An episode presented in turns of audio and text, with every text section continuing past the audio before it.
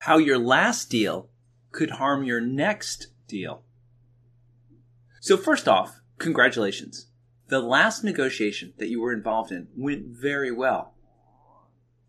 You were able to use your negotiation styles and negotiating techniques to get a deal that you feel proud of, and you've been congratulated by everyone you know for conducting a professional negotiation.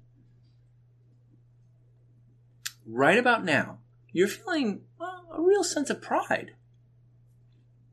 Now it's time for you to move on to your next negotiation you feel that this next negotiation should go as well as the last one did. However, is this feeling going to work in your favor or is it going to work against you? The problem with the carryover effect. As negotiators, what we need to realize is that our emotions that are triggered by a particular negotiation can carry over and affect our decisions in subsequent negotiations. A quick example of this would be if you were to have a fender bender on the way to a negotiation. The result of this could be that when you get to the negotiation, you may still feel angry and end up behaving more aggressively than usual as a result. Most negotiators tend to believe that we can put aside such incidental emotions, those that are incidental to what we're doing, and negotiate rationally. but that is generally not the case. Where this all becomes a big deal when we engage in sequential negotiating. What we're talking about here is when we engage in sequential negotiations, that is, frequent negotiations with different individuals and different organizations. Some negotiators often move from one negotiation to the next with little or no break. For example, how we feel at the end of one negotiation, a concept known as the subjective value, will trigger emotions that may spill over and affect our negotiation behavior with the other in the future. How to manage incidental emotions. The problem with incidental emotions comes to a head when we reach the end of a negotiation. This is when the pride that we're feeling from our previous negotiation can block us from completing this next deal. In order to deal with this situation, there are some steps that negotiators can take.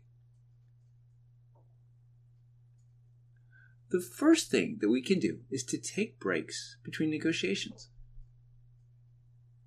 When possible, take some time off following a negotiation to let your emotions cool down, lest they carry over and hinder results in your next negotiation.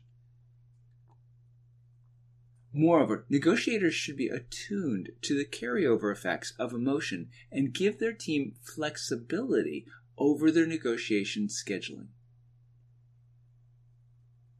The next thing that you need to do is to pinpoint the emotion's source.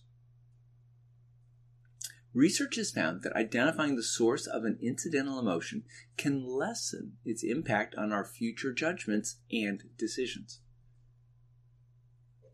So, if you're feeling pride after closing a deal in negotiations, you should remind yourself that this mood is not necessarily going to help your next negotiation situation. Finally, what you're going to want to do is to strive for a humble mindset. Because pride from one negotiation can have unwanted consequences in your next one, it's recommended that we try to foster a more humble mindset after a success by asking ourselves, what would we do differently in the next negotiation? By taking the time to do this, we can reset how we're feeling and allow how we're feeling about the previous negotiation to have less of an impact on the negotiation that we're currently involved in.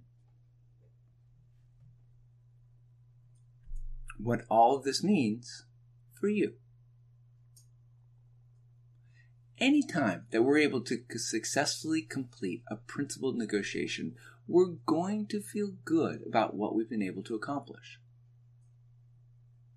However, it turns out that there may be a downside to this.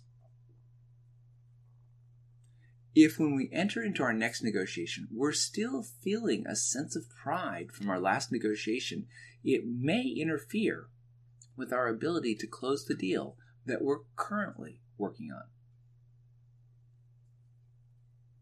The emotions that we felt coming out of the last negotiation may play a role in the negotiation that we're now engaged in. These types of emotions are called incidental emotions. When we engage in sequential negotiations, incidental emotions can spill over and can affect our behavior. This can come to a head at the end of a negotiation. To prevent this from happening, there are things that we can do. We can take breaks between negotiations. We can pinpoint the source of our emotions. And we can change our mindset to become humble. We always have the same goal when we enter into negotiation. We want to be able to reach a deal with the other side that will meet our needs. However, it turns out that if we've been able to do this in the past, the positive feelings that can come from that negotiation can come back to haunt us.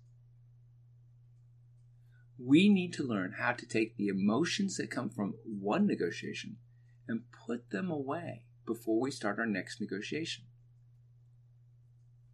Finding a way to make each negotiation unique and separate is our ticket to negotiating success.